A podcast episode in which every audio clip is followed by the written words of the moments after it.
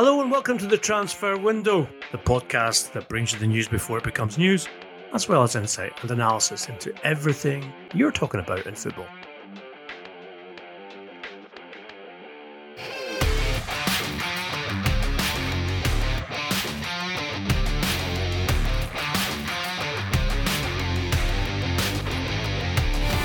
I'm Ian McGarry, and of course, with me is the transfer meister guru, everything you want to say that is the best about him, and that is Duncan Castles. Beware cheap imitations. Today, we're going to bring you lots of good news uh, and lots of fresh news, of course, before anyone else on Manchester City, Manchester United, Leeds United, Wolves, Chelsea, Arsenal. Let's get going, Duncan.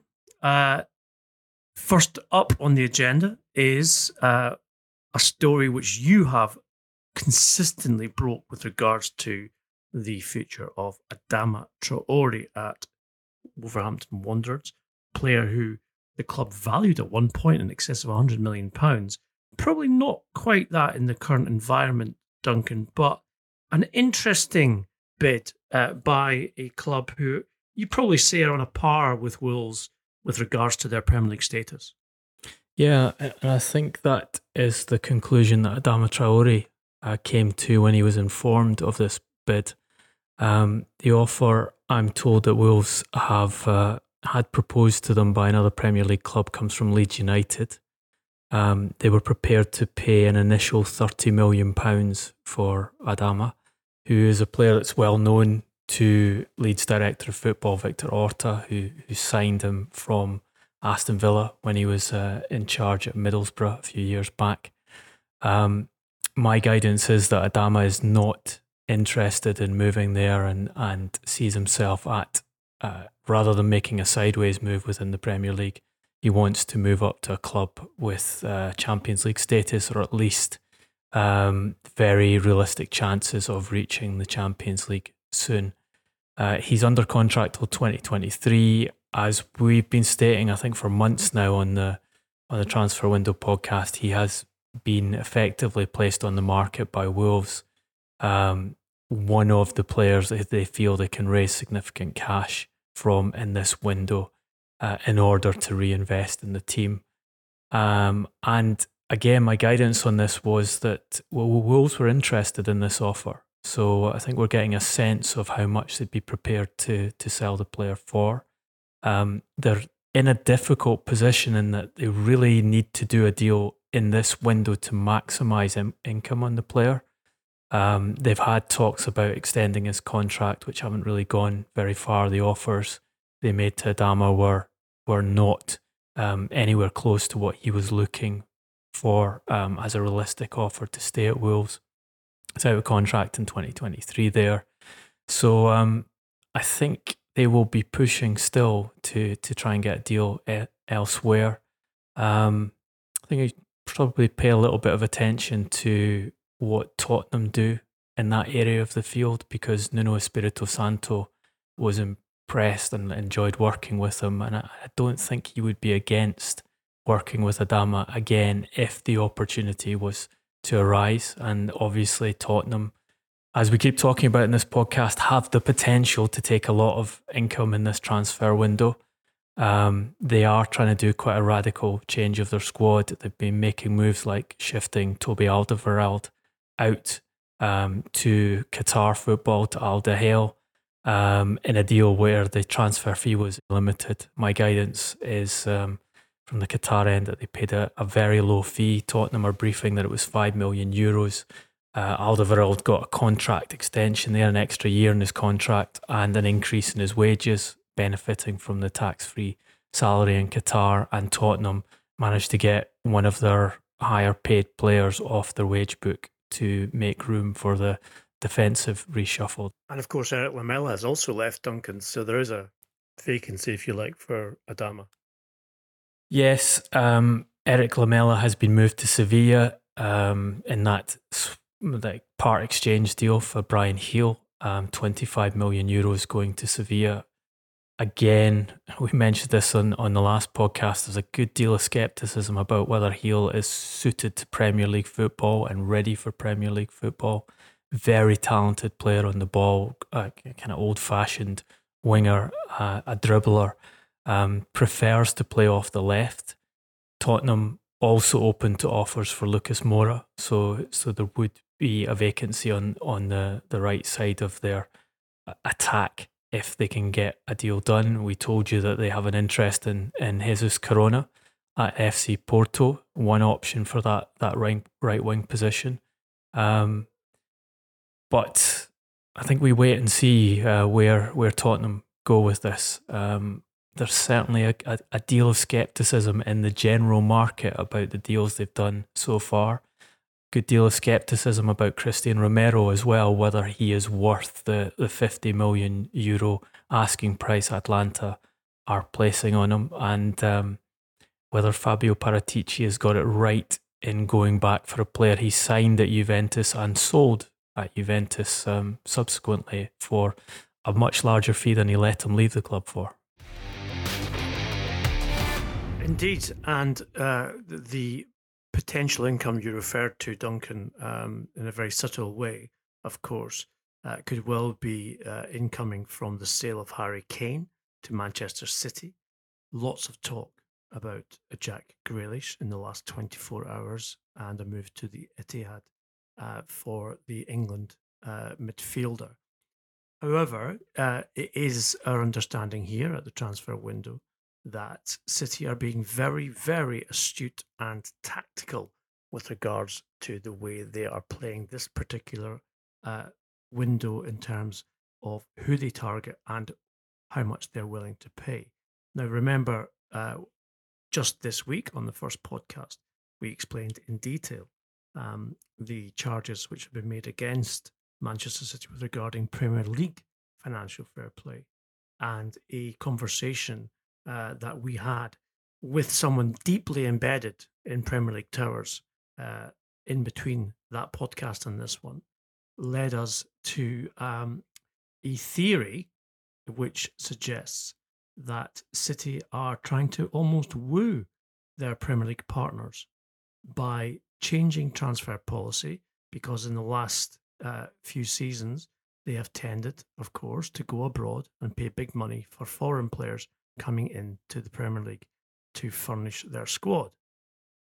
To look at two players in Grealish and Kane, Kane, of course, the England captain, Grealish, uh, the Aston Villa captain, they're looking at perhaps and potentially investing more than 200 million pounds, not even euros, 200 million pounds back into the English game and back into two rival Premier League clubs. Would that change other clubs' minds in terms of their determination to see City pay the punishment and indeed be under the investigation which comes to a, effectively a prosecution against them, and therefore there would be consequences of that.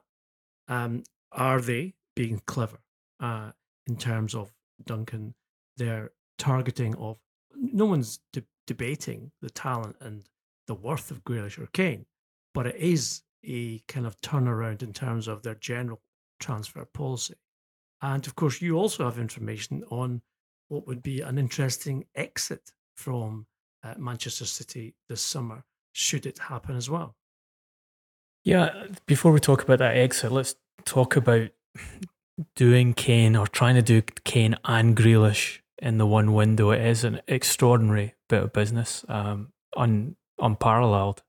Um, the numbers you're talking about are 100 million um, for each player, and, and that I've been guided as what Manchester City are trying to limit the fees to, uh, and making it clear they they will go to 100 million for each of the players. Obviously, Aston Villa will want more if they are forced to sell. Aston Villa believe that they can, they have the financial wherewithal to give Grealish a new contract. The question is whether Grealish will commit to that new contract.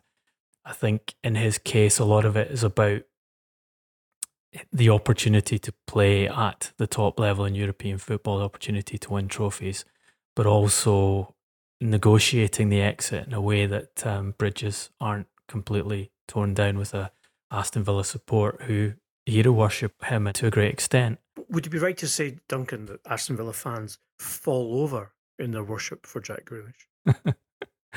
you might say that, Ian. I, would, I, I, and I do, and I do. um, the, the theory that they're they're trying to push money to the Premier League rivals is is a fascinating one. Certainly, if you're going to do that, you do it now, post COVID, when clubs are suffering uh, in their accounts, and and that Daniel Levy has been very public about the degree of suffering that that Tottenham have uh, endured because of COVID, probably the worst in European football, given their investment in the stadium. Um, you could r- run the argument another way and say if City are worried that the punishment from this Premier League investigation that we now know has been going on um, for two years and which City have paid a huge amount of money to lawyers to try and prevent the rules of the Premier League being put into place, to prevent an independent tribunal from judging uh, whether they broke Premier League rules, um, questioning whether that should be allowed to be set up, the uh, accusing it of being of apparent bias and, and structure, then going to the commercial court, losing in the commercial court, then going to the um, court of appeal uh, to to try and get a public statement um, and uh, revelation of part of the judgment of the commercial court um, hidden from public view. Um, they've gone to extraordinary lengths on this if they are concerned that this time their lawyers might not be able to win in an arbitration case, as they were at CAS after they had lost um, UEFA's investigation and, and been kicked out of the Champions League for two years. And if they think a transfer ban is coming, then why not get your recruitment done for two of the top players in the Premier League this summer because it's extremely unlikely that that transfer window ban will come into place if the Premier League tribunal decides to go down that route when everything is prosecuted before um, the end of this window. So it, it also makes sense from a, a kind of do your business and, and restructure the team. They know they need they need to do quite significant changes and they want to kind of usher in a, a new era. Um, do it now and and have have the hard work done before any possibility of, of the Premier League stopping them from recruiting and stopping them from spending in future years. So I, I I'm going to just retrace my steps here, Duncan. I'm going to be entirely blunt now. Um, I'm not accusing Manchester City of anything uh, untoward, but it has to be said that if you are an Aston Villa who are trying to re-establish themselves in the Premier League, and you are being courted by the richest club in the division with regards to your captain and uh, buying him at a rate which will see effectively 100% profit because he came through the Villa Academy. Uh, likewise for Harry Kane. Um, if you're a club like Villa, or even if you're a club like Tottenham, who are financially not in the best of ways right now because of the stadium build and the borrowing that they have um, committed to, etc., etc. If you look across the spectrum of the Premier League clubs and you see what investment is being made by Manchester City and how that has changed from their modus operandi with regards to buying from abroad, it's the old lottery finger, isn't it? It could be you next time and of course, to a lesser degree, we've already seen that with Arsenal's purchase of Ben White from Brighton. So this kind of, you know, distribution of uh, of wealth, um, which we have not experienced in the Premier League with regards to buying and selling of players. We have obviously in terms of broadcast revenue, could well be something which turns people's heads with regards to, well, do we really want to punish Manchester City? if they're going to be much more um, amenable and uh, collegiate their membership of English football and the Premier League. Well, this has been the argument pushed by Manchester City, by Abu Dhabi, that um, nation state spending, they won't ever describe it that way, but that's effectively what it is, is good for football. That the FFP regime has uh, damage football because it doesn't allow external capital to come into the game and and should an individual, um, Sheikh Mansour as the titular owner of Manchester City, decide he wants to buy a football club and put over £2 billion into making it the best club in England, which they've demonstrated themselves to be, and try and make it the best club in Europe, um, let him go ahead with it. It's it's good for the game because the money will filter down to the other clubs. That's that's pretty much the argument. Contrast it with financial fair play, which is um, clearly uh, caused a problem in that it benefits the clubs who have um, wealth coming in, the, the established, uh, stronger clubs who have larger revenues, uh, and it's allowed them to coalesce more of the of the superior talent into their squads and made it um, less likely than before for a, a weaker side to come in. Now there are obviously problems with financial fair play. Um, but I think there are also obvious problems with the argument that you just let anyone come in and spend as much money as they like, particularly when you have the sort of Qatar, Abu Dhabi situation of nation states. But certainly, if that's the argument you're trying to run and Manchester City do brief that it is good for the game, that they put lots of money into it, then this is a, uh, a concrete example of it. And as you say, the money we are not now buying the best players from Europe and bringing them to the Premier League.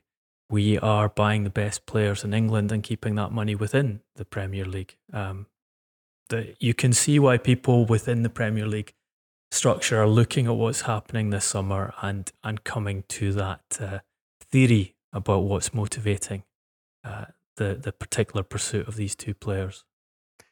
Duncan, I'm going to ask you briefly because we've got a lot to get through on the pod.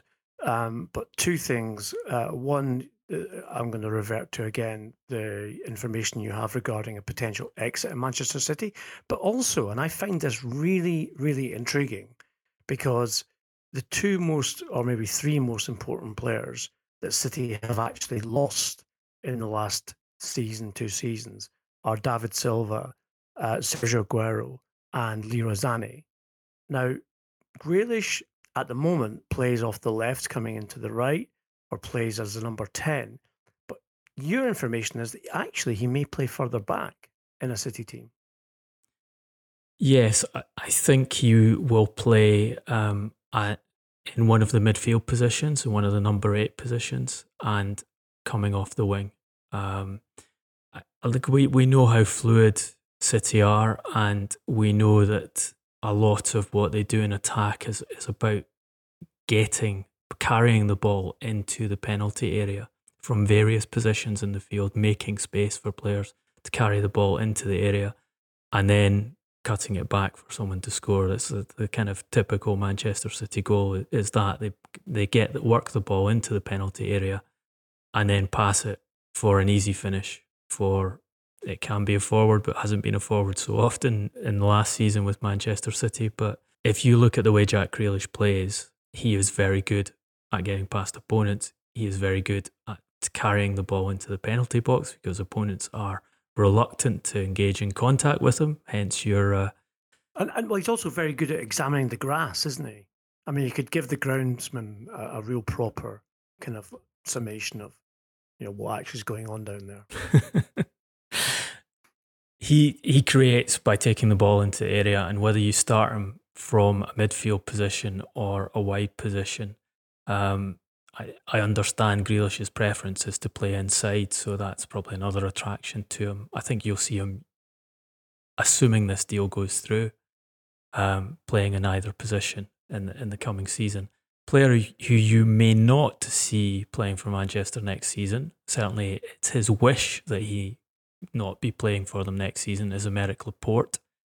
Um, we told you previously that uh, City were looking for a new centre back because Laporte um, was unhappy with his status at the club, essentially been relegated to third choice centre back by uh, Ruben and John Stones last season. Um, only 14 starts in the Premier League and three starts in the Champions League. Uh, Barcelona have been interested in taking him. Obviously, there's a massive problem for Barcelona to structure a deal for a player who is on contract at City until 2025. He is very highly paid, 7 million euros net. He was very expensive when City signed him, 65 million euros plus they paid 5 million euros of solidarity. Um, but Laporte, I'm told, is pushing Manchester City to allow him and to facilitate his exit. And my guidance is he's making it difficult for City in the sense that if they felt they could retain him as third choice centre back, use him to pressure Stones and Dias, um, be ready were one of them to get injured or were one of their form to regress. Stones, I think, being the more likely candidate there. Um, and Laporte was to behave himself and focus on getting back in the team. They'd probably go along that route. But um, the sense I'm getting is that Laporte is kicking up enough of a fuss that City are being pressured to to find a solution to this. Um, how exactly they do that, I don't know, because uh, Laporte's preference would be to move to Spain, who he, uh, he decided to play for in the European Championships after taking up Spanish nationality, something in 2018 that he said was out of the question. Um, I think if they can structure a good deal, it would be a great move for City because I, I think he has been a mistake in the transfer market, someone that Pep Guardiola seemed to think he could improve as a player. Um, but if you watch the way Laporte plays now and compare it to where, how he plays when he arrived at City, how he played in Spain, he's still making the same basic tactical errors, positioning errors, um, major errors in games that have cost the club. Uh, I think they can do better than him, but it's a very difficult market to um, to come out of that with a, with a decent financial deal. We love the fact that our audience here in the Transfer Window podcast is very savvy. We hope that um, that's partly to do with uh, the fact that you're listening and uh, we can give you information. Devil's in the detail with transfers, Duncan, as we both know for sure from many years in the business. Uh, so I'm just going to add this in before we move away from Manchester City, and that is that Jack Grealish was given leave or upon extended leave after Euro 2020 uh, with England. Uh, he's currently in Dubrovnik on holiday with his partner. Uh, it's our information that Dean Smith is keen to keep him away from the circus-like media uh, atmosphere of this Manchester City potential move because he doesn't want to distract the rest of his players by having them included in the debate, if you like, about where Grealish will play next season. He would prefer that this got sorted out, um, if possible, before Grealish even came back to Aston Villa pre-season. Now, that's in itself is unlikely because of the expense and complexity of the deal. But uh, as I said, devil's in detail, people. You know it, we know it, and there's a little bit extra bit of information uh, which suggests, at least, that Villa and Grealish are preparing for a move. We spoke uh, extensively about Jules Koundé uh, from Sevilla and a move to Chelsea in the um, first podcast of the week. Since then, uh, a potential move for Kurt Zouma to West Ham has been mooted, uh, and indeed a fee has also uh, been mooted, although not yet agreed. However, it's your information, I understand, that perhaps Zouma could yet become part of the Koundé deal uh, going to Stamford Bridge. Yeah, as we said on, on Tuesday, um, the personal terms have been agreed with Koundé and Chelsea. Uh, he is happy to move to Chelsea. Um, again, we've been saying for a while that his preference would be Real Madrid, but Real Madrid have not entered the market with a with a bid for the player. Sevilla want to sell, but only at the right level. Um, a straight cash deal is going to be difficult, uh, is the guidance I have. And Chelsea have been offering players um, in addition to cash to Sevilla, and one of the players they've offered is Kurt Zouma. Um, usually, when you do these part exchange deals, it makes them more complicated because one, you have to get the player on board, and that is going to, I think, going to be a question here because the noise is coming from around Kurt is that he would prefer to stay in England and in London, and uh, at present, brief from his camp is that West Ham is more interesting to him than Sevilla. But on the club side, the guidance I have is that it actually suits Sevilla to get a defender in uh, in part exchange for Koundé as opposed to cash.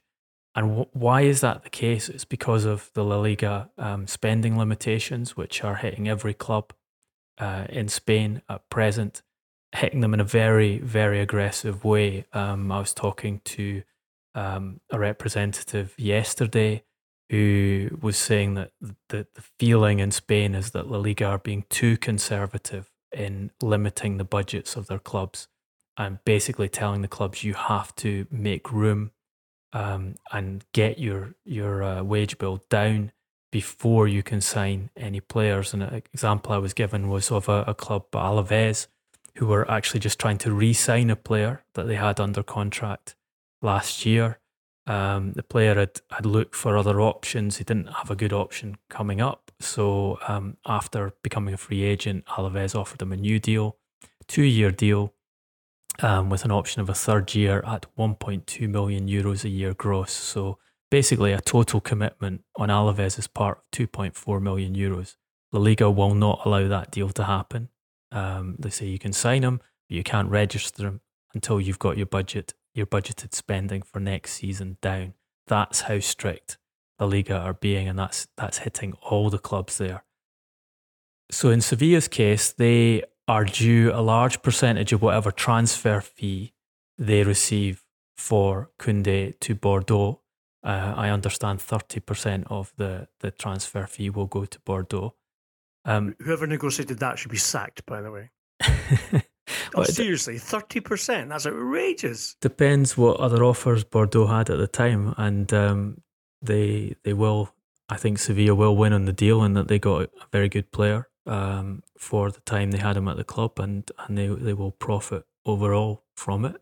But it, it, it ties their hands in terms of what they can accept as an offer. Also, if they accept straight cash, then they will not get all of that money to spend on a replacement. Therefore, if Chelsea can provide them with the right player, and Kurt Zouma is one I'm told that Sevilla are interested in taking, uh, who will fit straight into the team and, and, and be a replacement in the squad without cash um, changing hands, then that helps Sevilla in terms of ma- making uh, and uh, and accessing La Liga spend limits. So in this case, I'm told Chelsea have an advantage if they can get a player like Zouma or one of their other defenders that Sevilla might be interested in to move there, um, because in this particular case, a cash plus player exchange deal is more attractive to Sevilla than a straight cash offer. Kurt Zouma, um, we know you listen occasionally and often regularly to the Transfer Window podcast. And having been in East London many times and also in Sevilla many times, I know where I would choose. Think about it carefully before making a decision. Duncan, we're going to move to Manchester United because uh, as uh, we have spoken about already this week, Paul Pogba, uh, the fact that he's out of contract in one year's time, uh, the very much unlikely uh, situation where he signs an extension to that contract and therefore would be leaving for free uh, next summer's window. the fact that Ole Gunnar Solskjaer did not blink about him being included in a possible uh, exchange part exchange deal for Rafael Varane with Real Madrid, but Madrid, of course, uh, did not um, take up that invitation. Now, next season is going to be the, as you described it, time to deliver season for Ole Gunnar Solskjaer. Um, you understand that the actual formation may change in in a way which means that even if Pogba is disposed of to Paris Saint Germain, which now looks the most likely destination, and thank you to all our friends in uh, the media who followed up on our story from Tuesday's podcast, then perhaps Pogba is not irreplaceable in the sense that he doesn't need to be replaced. I don't think that's Solskjaer's thinking. Um, Solskjaer will try and get as many good players in as possible. And if, if Pogba goes, I will push to have that money spent on a new central midfielder. And, and a new central midfielder has been on the recruitment list, uh, the provisional recruitment list for a long time at United. What the noises coming out from Solskjaer's camp are is that he might change formation from that um, almost default um, back six, as he calls it, um, of four defenders and uh, and two holding midfielders in front of them, uh, almost always Fred and Scott McTominay, to a 4 1 2 3 formation. So just one holding midfielder. And, and you can see the logic in that, in that he has been given, um, in his own words, one of the best centre backs in the world uh, in Rafael Varane to partner um, Harry Maguire. So the defence should be stronger this season and therefore should not need the degree of shielding that it's required uh, in the past season. And that would allow him to push another player uh, further forward into the midfield. Um, interesting to look at what Solskjaer said about the transfers. Um, you can't ask for more backing than to get these two in as early as we can. Shows the club's ambition, one of the most exciting talents in the world and one of the best centre backs in the world. We have scrambled to get players in before.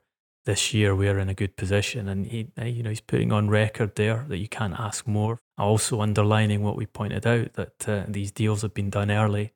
They're getting the players in um, to train quickly, albeit Varane is probably going to be um, delayed slightly by quarantine rules, but as quick as just about as quick as it's possible to do. So that that's a, an advantage to him in the in the coming season. Um, I think I, there are there are people questioning whether they're buying Varane at the wrong time in terms of age, in terms of uh, injury issues he's he's had in Madrid um, whether they're repeating a mistake that they've made with other players in the past, uh, buying big names at the wrong point in their career. Um, I think there are legitimate concerns there, but I also think that Varane and Maguire are a good marriage uh, as as uh, a scout I speak to, to likes to describe uh, defensive partnerships. Um, he pointed points out that Varane plays best when he has a player who's very good in the duels, very physical, um, capable of winning tackles, capable of playing head to head with one of the forwards. And Varane uses his pace and his, his game reading abilities to cover him behind. So I think the compatibility there looks very good. And uh, it certainly should significantly strengthen the defence. If they do the deal for Pogba and they certainly get an offer from PSG that's acceptable and Pogba accepts to go to PSG rather than waiting and hoping that he can get to Real Madrid in a year's time um, or trying to go back to Juventus, then there will be money to spend and some salary opened up. There are a few options available to them in midfield. Um, they have had discussions with Leon Goretzka, Bayern Munich, who's got just a year left in his contract there, um, looking for a very expensive salary. Uh, and it looks like he would prefer to stay with Bayern Munich and, and wants to use that interest from Manchester United to leverage a better deal there. They have the possibility of buying Saul Niguez from Atletico. Atletico, like all the other Spanish clubs, have to raise money. Saul Niguez has very directly been placed on the transfer market. He's been offered to Manchester City in exchange for Bernardo Silva. He has become more peripheral to team selections for Diego Simeone. He's on a big salary. Um, if United want to do that deal, they have a very good chance of doing it for a, a, much lower price than he would have cost in, in previous summers. So the, the figure being mooted is 50 million euros for Niguez.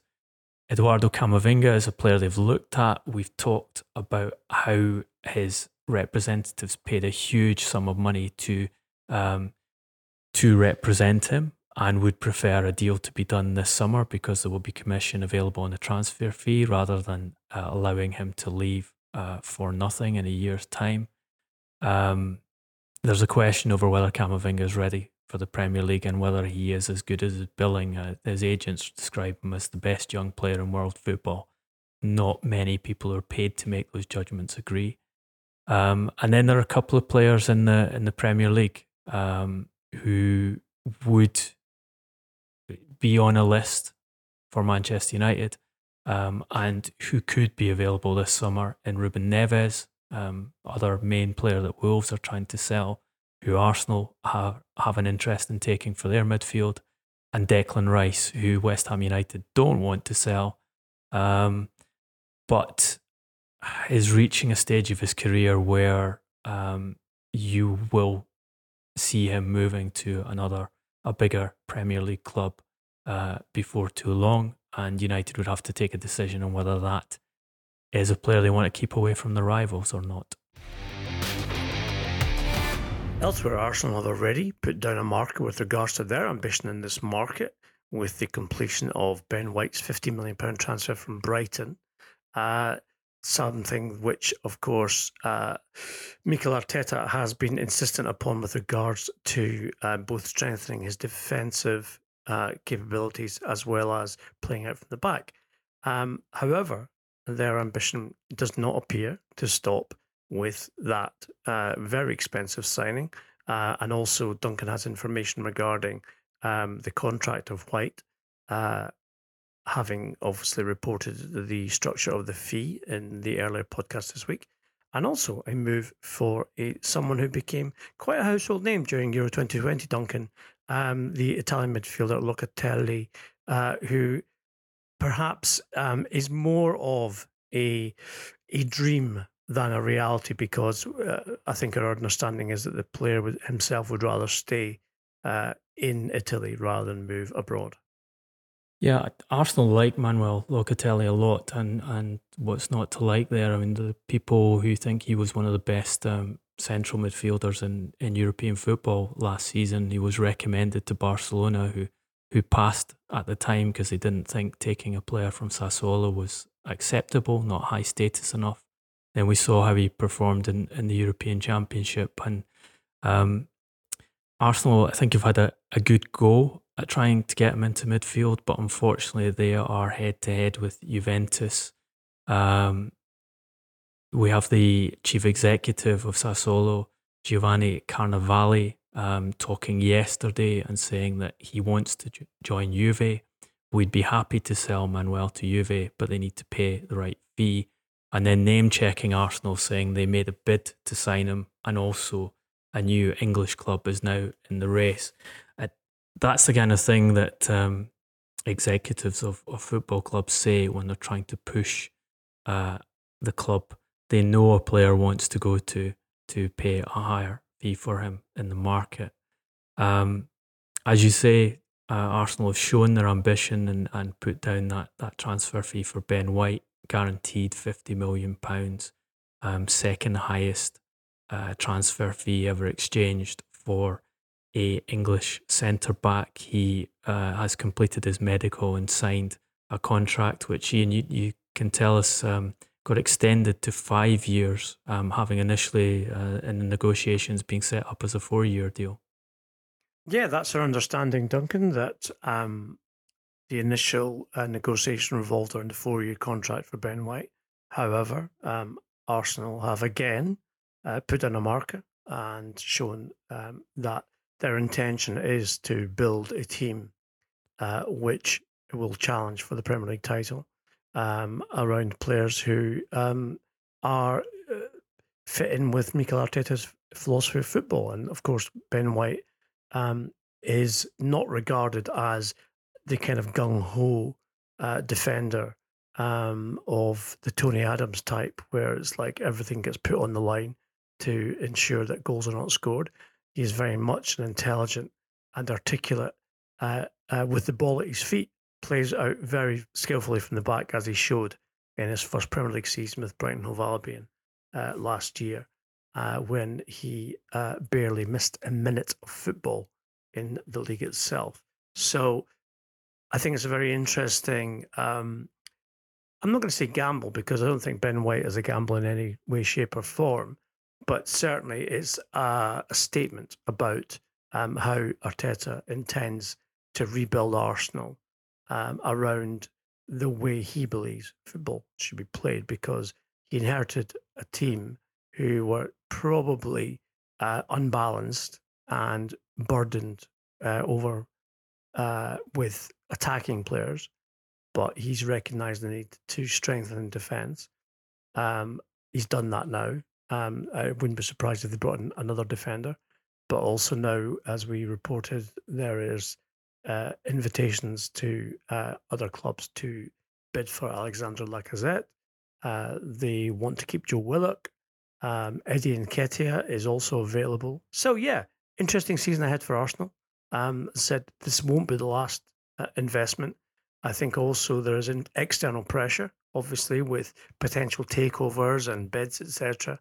Um, with regards to um, trying to take Stan Kroenke and his son Josh out of the equation. Kroenke seems to be determined to hold on to the club and its ownership uh, until uh, the point where he sees it is the most advantageous for him to sell.